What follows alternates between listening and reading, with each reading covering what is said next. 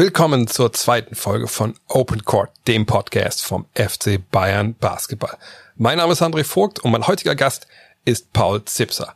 Paul hat in seiner Karriere schon alles erlebt. Er galt als großes deutsches Talent, kam zum FC Bayern, ging zu den Chicago Bulls in die NBA und dann über Spanien zurück nach München. Warum er diesen Weg so gegangen ist, wie sich die NBA und der FC Bayern unterscheiden und wo vielleicht auch die beste Basketballliga der Welt in Europa etwas lernen kann, all das verrät er euch in der heutigen Folge. Hier ist S2 Basketball. Ja, so Podcasts machen voll Bock, ey. Heute ist Gast bei Open Court Paul Zipser. Hi Paul. Servus.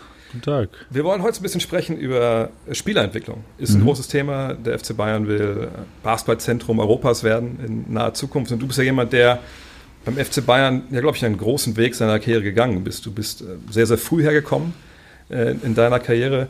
Erklär kurz mal, wie alt warst du damals und warum bist du damals diesen Schritt zum FC Bayern gegangen? Ähm, also ich bin äh, im Winter von 2012 auf 2013 gekommen. Ähm, ich hatte so im Sommer äh, 2012 nach meinem Abi ähm, so die Entscheidung, was mache ich. Ich habe jetzt, ich weiß gar nicht mehr genau, 15, 20 Minuten vielleicht, äh, bisschen drüber vielleicht in der Pro A gespielt in Heidelberg und es hat Spaß gemacht. Ähm, ich habe mich entwickelt. Ähm, wir haben einen neuen Trainer bekommen und ich hatte eigentlich extrem Bock auch da noch äh, weiter zu spielen, habe mich dann verletzt ähm, und dann war so ein bisschen die Frage, was, was mache ich jetzt? Mache ich die Recovery in Heidelberg oder gucke ich, ähm, ob ich es woanders äh, besser bekomme? Und dann ja, habe ich hier mit Jochen Hane ähm, ihn früh kennengelernt und habe gesehen, okay, äh, es gibt nichts Professionelleres in Deutschland oder Europa, vielleicht weltweit, ähm, für, für so ein Problem. Ähm, und äh, ja, das, waren, das war ein, ein, ein Punkt, warum es dann Bayern geworden ist. Ähm, Im Sommer habe ich viele, viele Vereine äh, mir angeguckt. Kleinere Vereine mit Trier, Frankfurt oder größere ba äh, Bamberg, Bayern. Ähm, ja, und dann mit der Verletzung, es hat einfach alles zusammengepasst, warum ich dann nach Bayern gekommen bin.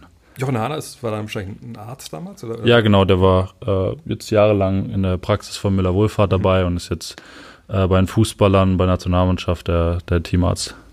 Und Svetislav Pesic war damals gar nicht so äh, ausschlaggebend für dich? Klar, also es gab sehr viele Sachen. Mhm. Also es gab in jedem Verein äh, Punkte, die dafür dagegen gesprochen haben. Ähm, warum ich nach Bayern kommen wollte, generell war es Svetislav Pesic und natürlich dieser, dieser Brand, diese Möglichkeiten, die, das Potenzial, was der Verein hatte. Wobei ich natürlich mit, äh, mit 18 Jahren damals eigentlich eher auf das nächste Jahr oder maximal auf die nächsten zwei Jahre gucken will, um mich zu entwickeln. Ich war eigentlich auch der Meinung, dass es vielleicht besser wäre, eventuell einen kleineren Verein, wo ich direkt Spielzeit mhm. bekomme, mhm. ähm, äh, das mache.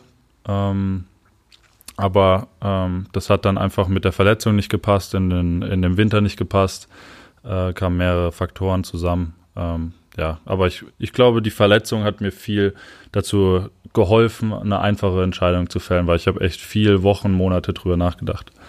Das ist eh, glaube ich, so ein Punkt in dem Alter, wo du damals halt warst. Ne? Das ist ja so der Sprung, klar, von der Jugend in die Herren. Und ich glaube, es gibt eine Menge Beispiele auch im deutschen Basketball in den letzten 10, 15, 20 Jahren, wo halt dieser Sprung nicht gelungen ist und wo halt Spieler auch in dieser sensiblen Phase, glaube ich, viel zu wenig Spielzeit bekommen haben. Ja, es ist sehr schwer. Also ich würde jetzt auch nicht sagen, dass ich von Anfang an viel Spielzeit bekommen habe ähm, weil es einfach auch nicht möglich ist, in so einem Verein mit so Spielern, mit so Zielen, ähm, ähm, einfach einen jungen Spieler den reinschmeißen immer wieder. Das ist nicht, nicht selbstverständlich, das ist nicht normal und äh, das muss man sich einfach erarbeiten. Das habe ich gelernt. Ich habe in jedem Training äh, die Spieler, äh, ich glaube Bryce Taylor kann sich auch noch gut daran erinnern, dass ich in jedes Training gefühlt genervt habe, dass ich einfach rein will und dann irgendwann sagen die, sagen die Jungs, ob es Robin Benzing oder er war, so, ja, dann geh halt ein, zwei Possession rein, dann komme ich halt wieder raus.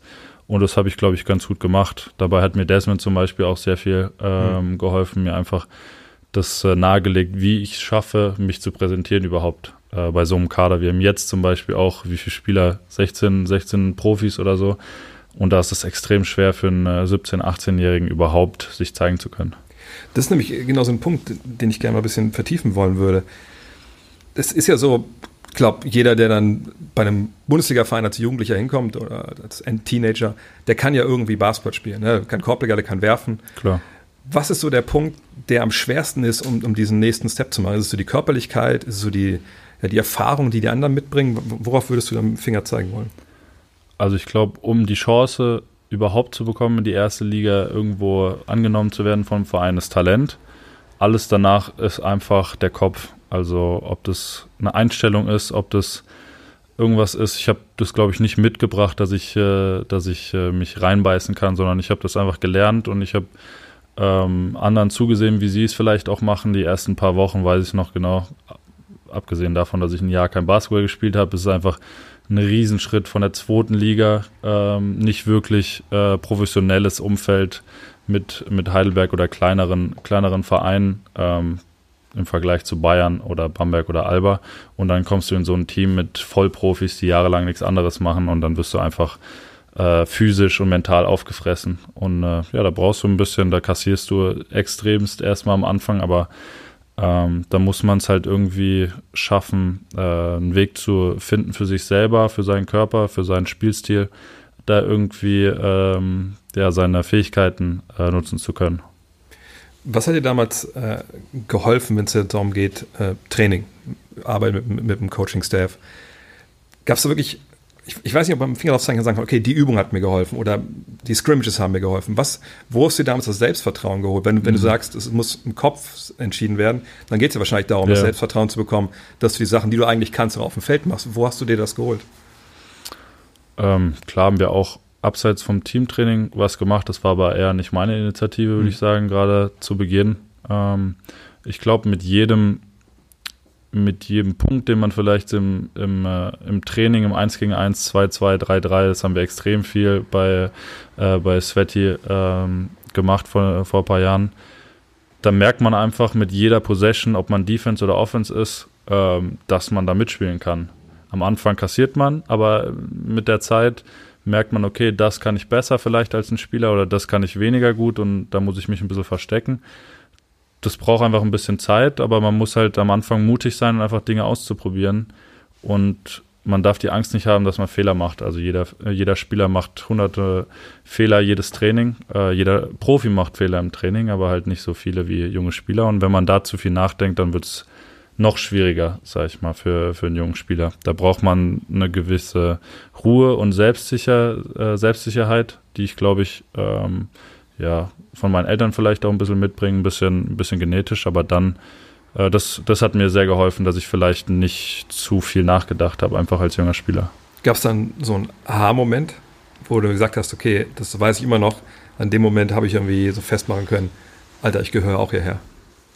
Mm, also ich wusste von Anfang an, dass ich da hingehöre. Ähm, auf das Niveau, weil ich einfach gesehen habe in der Jugend oder in der Pro A, wenn ich was probiere, dann klappt es irgendwie meistens. Ähm, auch wenn ich ähm, dann bei Bayern am Anfang sehr äh, nicht wirklich geglänzt habe, aber es ist auch fast unmöglich. Ähm, wie gesagt, mit der, mit der Zeit merkt man es ein bisschen und dann ist es dann nochmal ein Schritt vom Training. Ich habe ja ewig trainiert und dadurch besser geworden. Und dann irgendwann habe ich angefangen zu spielen, ein paar Minuten zu bekommen. Und dann merkt man zum Beispiel in äh, Kasan hatten wir damals ein Spiel, das, ich weiß gar nicht mehr, es war nicht wirklich noch viel drin für uns. Deswegen sind irgendwie zwei, drei Spieler äh, daheim geblieben. Ähm, dann habe ich ein bisschen Spielzeit bekommen, hat einiges funktioniert. Dann hatten wir das äh, Pokal ähm, Top 4 in Ulm, glaube ich, war das. Wir sind im Halbfinale rausgeflogen und dann spielen Platz 3 habe ich wieder, ähm, ich glaube gegen Bamberg war das sogar noch, ähm, extrem viel Spielzeit bekommen. Da hat plötzlich auch einiges geklappt und dann man muss sich da einfach ein bisschen rantasten. Man muss Sachen probieren, man macht Fehler, aber die positiven Sachen gerade, die sind mir dann immer im, äh, im Kopf geblieben. Und dann habe ich versucht, da irgendwo anzuknüpfen. Kopf ist ein gutes Stichwort. Du hast mal gesagt, Svetislav Pesic ist ein Trainer, der in deinen Kopf rein will. Wie ist er in deinen Kopf reingekommen? Wie er reingekommen ja. ist. Ich glaube, es gibt sehr wenige Spieler, wo Sveti nicht irgendwie rein äh, jemanden zum Nachdenken anregt. Ähm, Oh, also Nachdenken, worüber, worüber, hat er dich zu, zum Nachdenken angeregt? Ähm, am Anfang, ich war kein guter Verteidiger, ich war kein guter Werfer, ich war jemanden, der zum Korb ziehen wollte.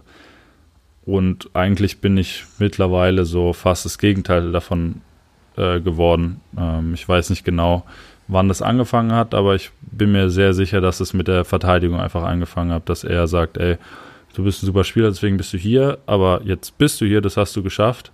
Und jetzt geht es darum, irgendwie auf dem Spielfeld zu bleiben. Und wenn du niemanden verteidigen kannst, dann kannst du auch gleich wieder nach Heidelberg gehen. So, ähm, ja, und er weiß einfach, bei welchen Spielern er welche Knöpfe drücken muss, damit, damit man das vielleicht nochmal persönlich nimmt und dann äh, noch ein bisschen mehr äh, Gas gibt.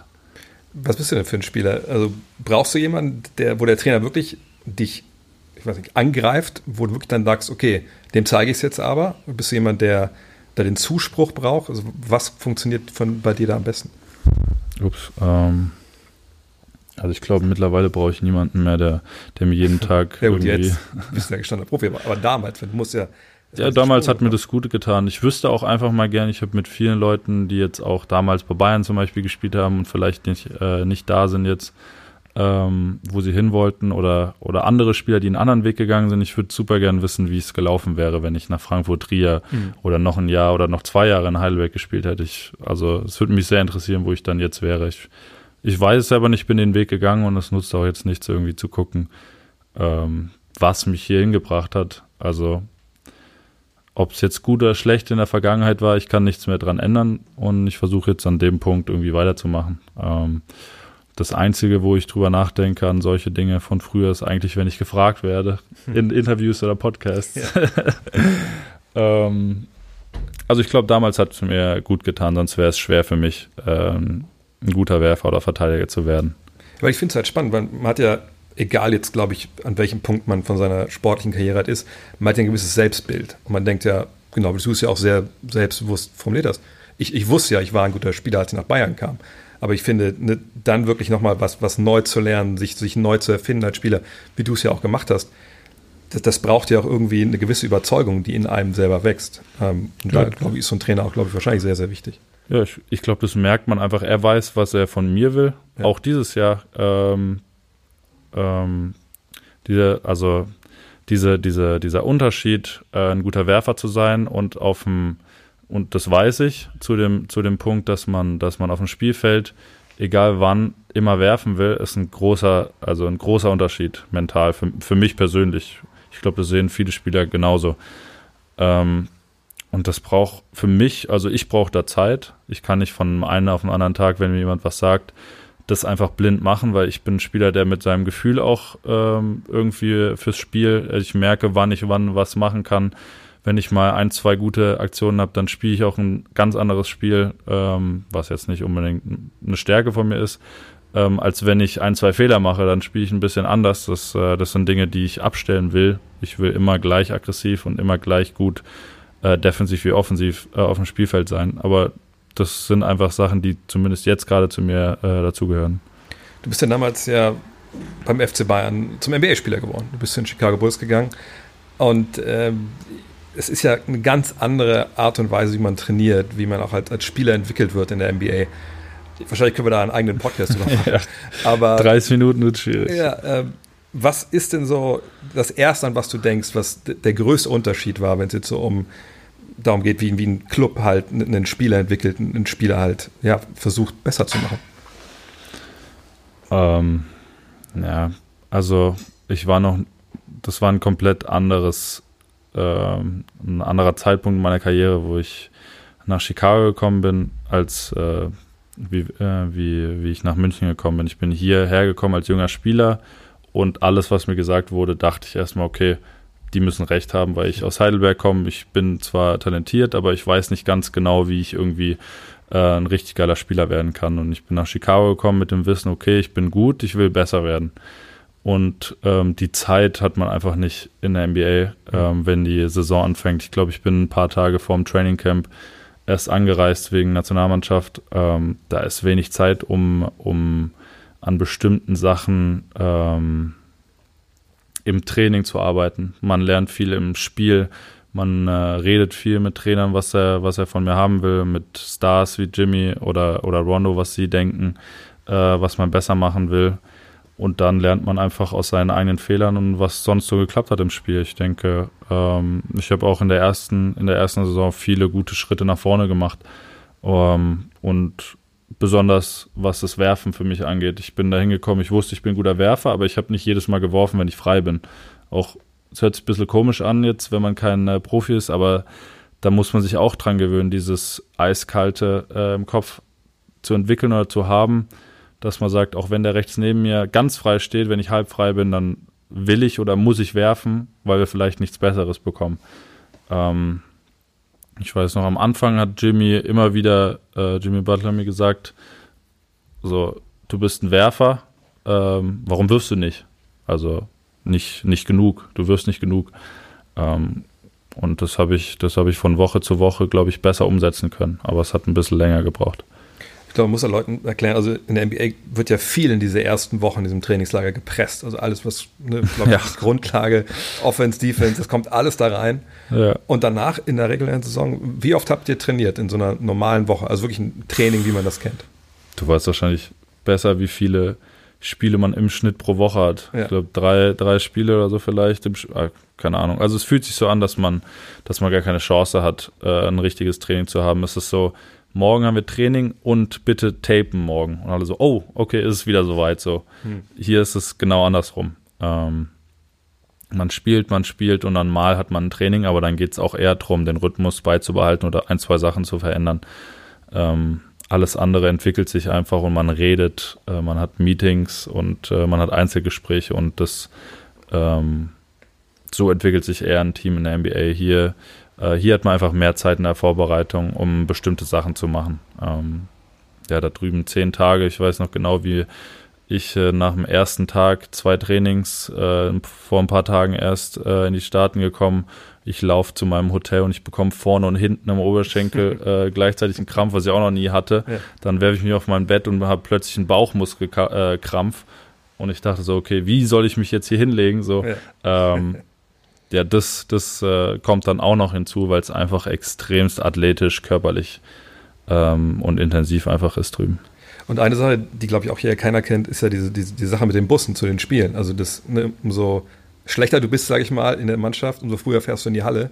Und so Ja, ein es gibt auch Superstars, die gerne Ja, als klar, allererste da sind, ja. Aber generell ist ja schon so, dass viel, was so das Einzeltraining angeht, passiert natürlich dann vor den Spielen. Ja, das stimmt. Oder nach dem, nach dem Shootaround, Ja. nach dem Teamtraining, wenn es nicht ganz intensiv ist, dass man so ein paar, so 20, 30 Minuten in Realtraining dran, äh, dranhängt. Das habe ich viel gemacht. Ich habe viel geworfen, einfach auch, um mich ähm, an die Dreierlinie äh, ein bisschen zu gewöhnen. Da hatte ich am Anfang auch ein paar Probleme, aber ähm, ja, das habe ich, das habe ich extrem viel gemacht. Ähm, das ist gerade so ein bisschen offscreen, haben wir viel gearbeitet und generell am Wurf. Ja.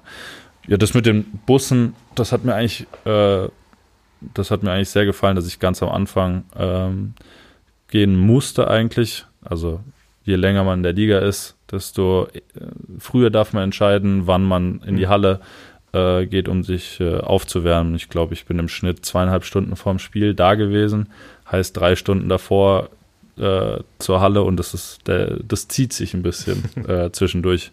Irgendwann habe ich angefangen, erst mein Warm-up zu machen, in Anführungszeichen, dann äh, direkt danach Krafttraining, dann Behandlung, 20, 30 Minuten, je nachdem, was ich brauche, und dann nichts zu tun, so ungefähr. Dann macht man wirklich fast gar nichts, man Ja. läuft rum, vielleicht holt man sich einen Snack oder so und dann wartet man einfach, ähm, bis, bis äh, die Ansprache ist. Gibt es da irgendwie einen Unterschied in der, in der Verantwortlichkeit ähm, von drüben zu hier? Also, wenn ich mit Leuten von drüben spreche, dann denke ich immer so ein bisschen, es ist ein bisschen wie Uni. Ne? Also, man kann das alles machen und man muss aber nicht. Ne? Und, und hier ist so ein bisschen, hier ist wie Schule. Ne, das ist Stundenplan und du hast da zu sein. Das ist da ein guter Vergleich, ja. Ich war noch nicht auf der Uni, aber ich, so stelle ich es mir vor, ja. Also, hier ist dann schon mehr reglementiert, dein Tag, Teamtraining Ja. und dann ist Kraft und alles. Ja, ja, also wir kriegen Wochenpläne, wir bekommen Pläne, was wir, ähm, was wir anziehen, was wir wann machen am Tag, wenn wir Auswärtsspiele haben.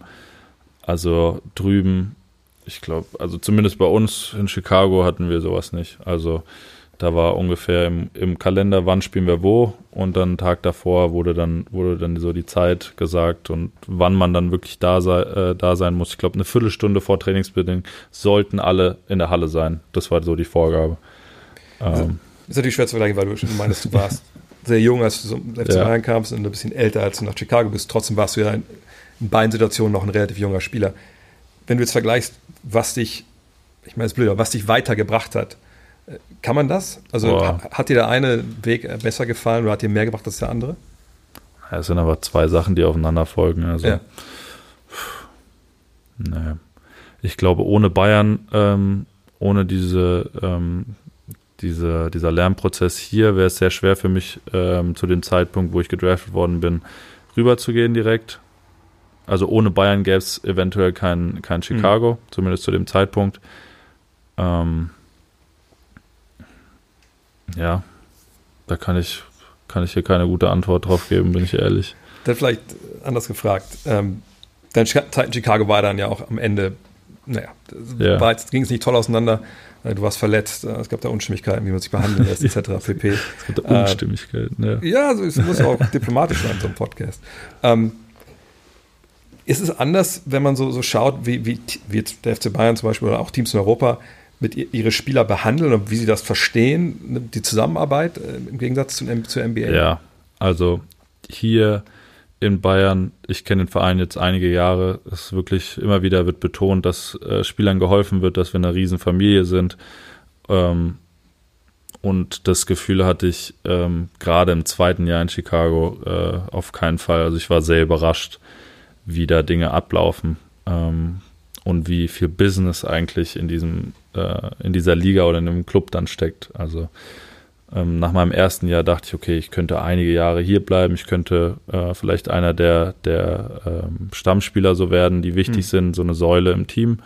Und im zweiten Jahr merke ich dann so, hä, wo sind denn alle? Ähm, so, eigentlich juckt es keinen, gerade wenn ich nicht auftreten kann. Ähm, ich soll morgen spielen. So, hä? Also es waren einfach so viele Sachen, wo ich denke, für mich sind die vollkommen unlogisch. Hm. Und dann bin ich im Sommer nach Chicago mit eigentlich einer Sicherheit im Kopf. Ich habe eine Verletzung. Irgendwie, ich habe eine Verletzung, aber irgendwie konnte ich es auf den Bildern in Chicago nicht sehen. Ich komme hierher, wieder zu Jochen, da sind wir wieder. Und er sagt mir, ja, du Paul, äh, also wenn du auf dem Bild, das siehst ja selbst du. Und ich so, hä, das ist ja kaputt.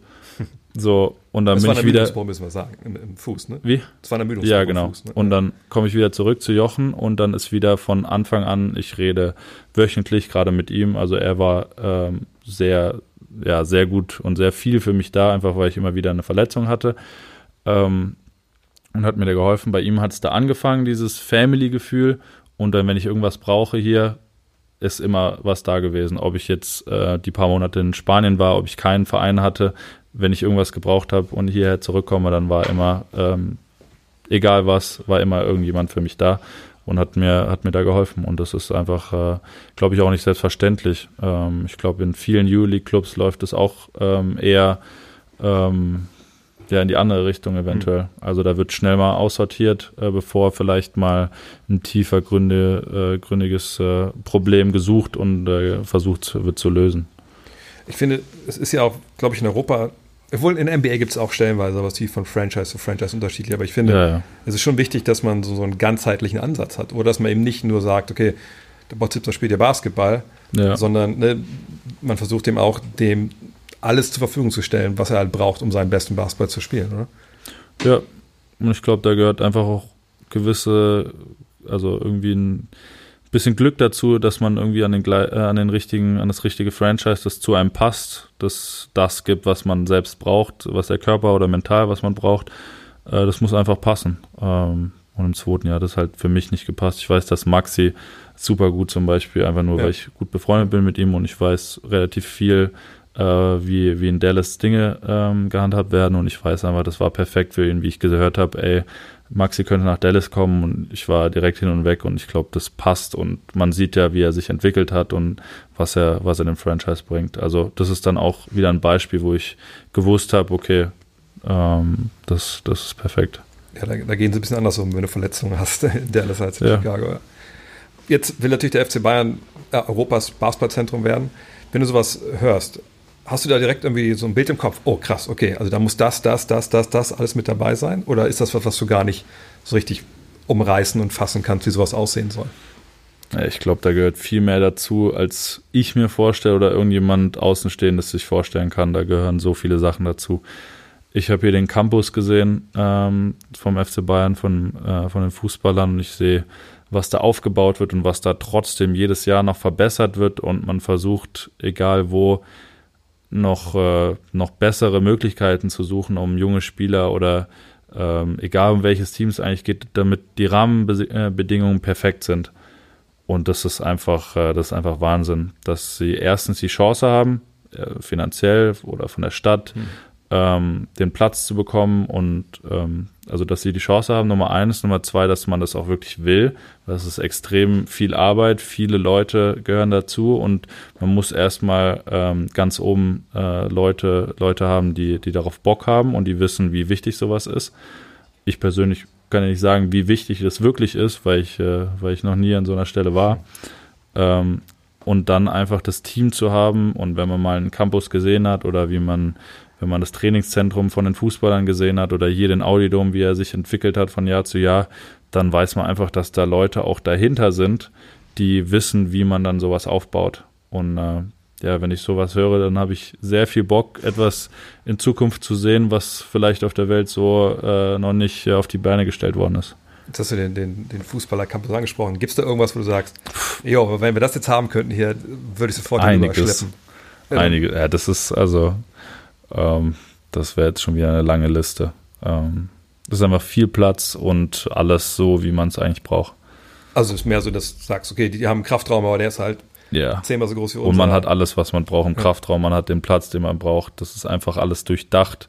Das ist direkt daneben irgendwie umkleiden und man hat nicht zu weit zu einem Meetingraum mhm. und ja, es macht einfach Sinn, wo der Campus dann in München ist. München ist eine super teure Stadt und eine bebaute Stadt und dass man da eine Chance gesehen hat und eine Möglichkeit bekommen hat, vielleicht auch von der Stadt. Ich weiß nicht, wie das dann da ähm, abgelaufen ist, aber das ist, das, ja, das passt einfach und das ist einfach ein super Projekt und dann freue ich mich umso mehr aufs nächste. Projekt, gutes Stichwort, denn äh, von dabei war äh, die wollen eine Schnellfragerunde am Ende von diesem Podcast äh, haben. Und ich habe eben schon off-air gesagt, da sind ein paar Fragen dabei, die will ich mir nicht trauen zu stellen, aber ich da die Bayer dahinter steht als Sponsor, ist es wahrscheinlich vollkommen okay. Ähm, gut, Frage 1, so ein bisschen Softball, aber die Saison ist vorbei und du kannst endlich essen, was du möchtest. Was gibt es dann als allererstes? Wahrscheinlich bin ich wieder zurück in Heidelberg, so wie ich das äh, gerne mache nach der Saison. Und dann ähm, würde ich wahrscheinlich, da gibt es einen Afghan direkt neben der amerikanischen Base oder ehemaligen. Wilde Geschichte, aber der macht die besten Sparrows, die es überhaupt gibt. Dann sag euch den Namen, dann haben die auch noch. Akims. Akims. Akims, okay. Frage 2 ist, ähm, welches Spiel aus deiner bisherigen Bayern-Zeit ist dir am meisten im Gedächtnis geblieben? Welches Spiel? Genau. Ähm, welches Spiel? Boah, gibt so viele Momente und so viele Spiele, die irgendwie jetzt gerade denke ich an unsere in den letzten Wochen nach, aber wenn ich wahrscheinlich in einem Jahr äh, daran denke, an so eine Frage, es soll auch schnell sein, ne? Ähm, wahrscheinlich das Spiel Euroleague zu Hause gegen Maccabi, wo ich, wo es noch relativ knapp war, einfach mal die letzten fünf Minuten reingeschmissen worden äh, bin und den Ball plötzlich in der Hand hatte. Das hat schon gereicht, dass du den Ball in der Hand hattest. Plötzlich sehr viel den Ball hatte. Ja. Ach ja, okay. Äh, oh, eine Frage von, von Desmond Green. Oh je. Das ist, glaube ich, ein bisschen Insight. Er möchte wissen, warum du seine Karriere beendet hast. ich wollte mich immer einwechseln. Er wollte immer von Woche zu Woche das cooler gefunden, ausgewechselt zu werden. Aber zu dem Alter hat er. Äh, ja, das, äh, darüber haben wir schon mal gesprochen. Äh, das war ganz witzig. So, unsere Karrieren sind genau dann so, wie ich so richtig gekommen bin, hat er dann ähm, eher Richtung Trainer und Familie zu Hause, glaube ich, geguckt. Aber ah, von Desmond habe ich so viel gelernt. Also gerade das letzte Jahr, ne, gerade die letzten zwei Jahre war Desmond eigentlich so mein persönlicher Trainer und Gegenspieler. Ähm, Wer schon mal gegen Desmond gespielt hat oder ihn gesehen hat, wie er Basketball spielt, ist extrem nervig, wenn man den Ball in der Hand hat und Desmond vor einem steht. So ein richtiger, so ein Klotz, wo man einfach nicht vorbeikommt. Ja, ähm, ja es tut mir leid, Desmond. Oh, dann vielleicht äh, schließt da Frage 4 direkt dran an, äh, denn hier steht, welcher Teamkollege hat dir in deiner bisherigen Karriere die meisten Nerven gekostet? Die meisten Nerven gekostet? Ja. Kann man so und so verstehen. Ähm, boah die meisten Nerven gekostet? Also entweder Desmond, weil ich immer wieder äh, mit ihm über taktische Sachen und jeden Tag irgendwie auf Trainings geguckt habe und das analysiert hat, aber das ist nicht negativ. Mhm. Wer mich sehr aufgeregt hat, immer wieder war, war, wie Bryce gerne festhält und kratzt im Training. Und ich äh, war ja ich glaube, zwei Jahre haben wir jeden Tag gegeneinander trainiert. Ähm, der hat mich viele Nerven gekostet. Aber wir sind sehr gut befreundet immer gewesen. Also das war, war dann auch nach dem Training immer gut. Also. Und die letzte Frage, lieber eine, das ist nicht meine Frage, sag's mal dazu, lieber eine Magen-Darm-Grippe oder ein Einlauf von Andrea Trinchieri? Ähm, die Einläufe von Andrea Trinchieri sind immer begründet. Ähm, von daher, okay, zu 99 Prozent begründet vielleicht. Ähm, deswegen würde ich das nehmen. Also man lernt immer sehr viel. Aber so, also ich meine, ich habe die Frage nicht gestellt, aber ist das so von der, vom Angenehmheitslevel ungefähr auf, auf also ist es weit auseinander oder äh, ist es relativ nah dran? wir sind relativ am Anfang der Saison. Ach so, ja. Wenn es mal, äh, wir werden noch mal ein, zwei Spiele vielleicht in Serie äh, verlieren und vielleicht werde ich auch mal äh, keine, keine Superphase haben, dann werde ich dir die Frage vielleicht besser beantworten können, aber im Moment würde ich auf jeden Fall Einlauf äh, von Andrea Trinchieri sagen. Gut, wird dann noch ein paar Folgen von Open Court geben. Ja, wir reden ich. dann einfach, äh, wenn ich das, äh, das kann ich ja danach nochmal äh, dazu sagen, in ein paar Monaten. Das schreibe ich mir auf und dann machen wir das nächste Mal. Reden wir nur darüber. in diesem Sinne, Paul, vielen Dank, dass du da warst. Vielen Dank für deine Zeit. Danke. Und das war sie auch schon. Die zweite Folge von Open Court. Wem an dieser Stelle der Hinweis? Abonniert uns gern bei Apple Music, Spotify oder wo immer ihr eure Podcasts hört, damit ihr keine Folge verpasst. Gebt uns auch gern Feedback, Anregungen, Ideen für die nächsten Episoden und falls ihr die Open Court Premiere mit Desmond Green verpasst habt, wo wir über die 10 Jahre Audi Dome sprechen, die ist natürlich noch online, gerne da auch noch reinhören. In diesem Sinne, bis zum nächsten Mal.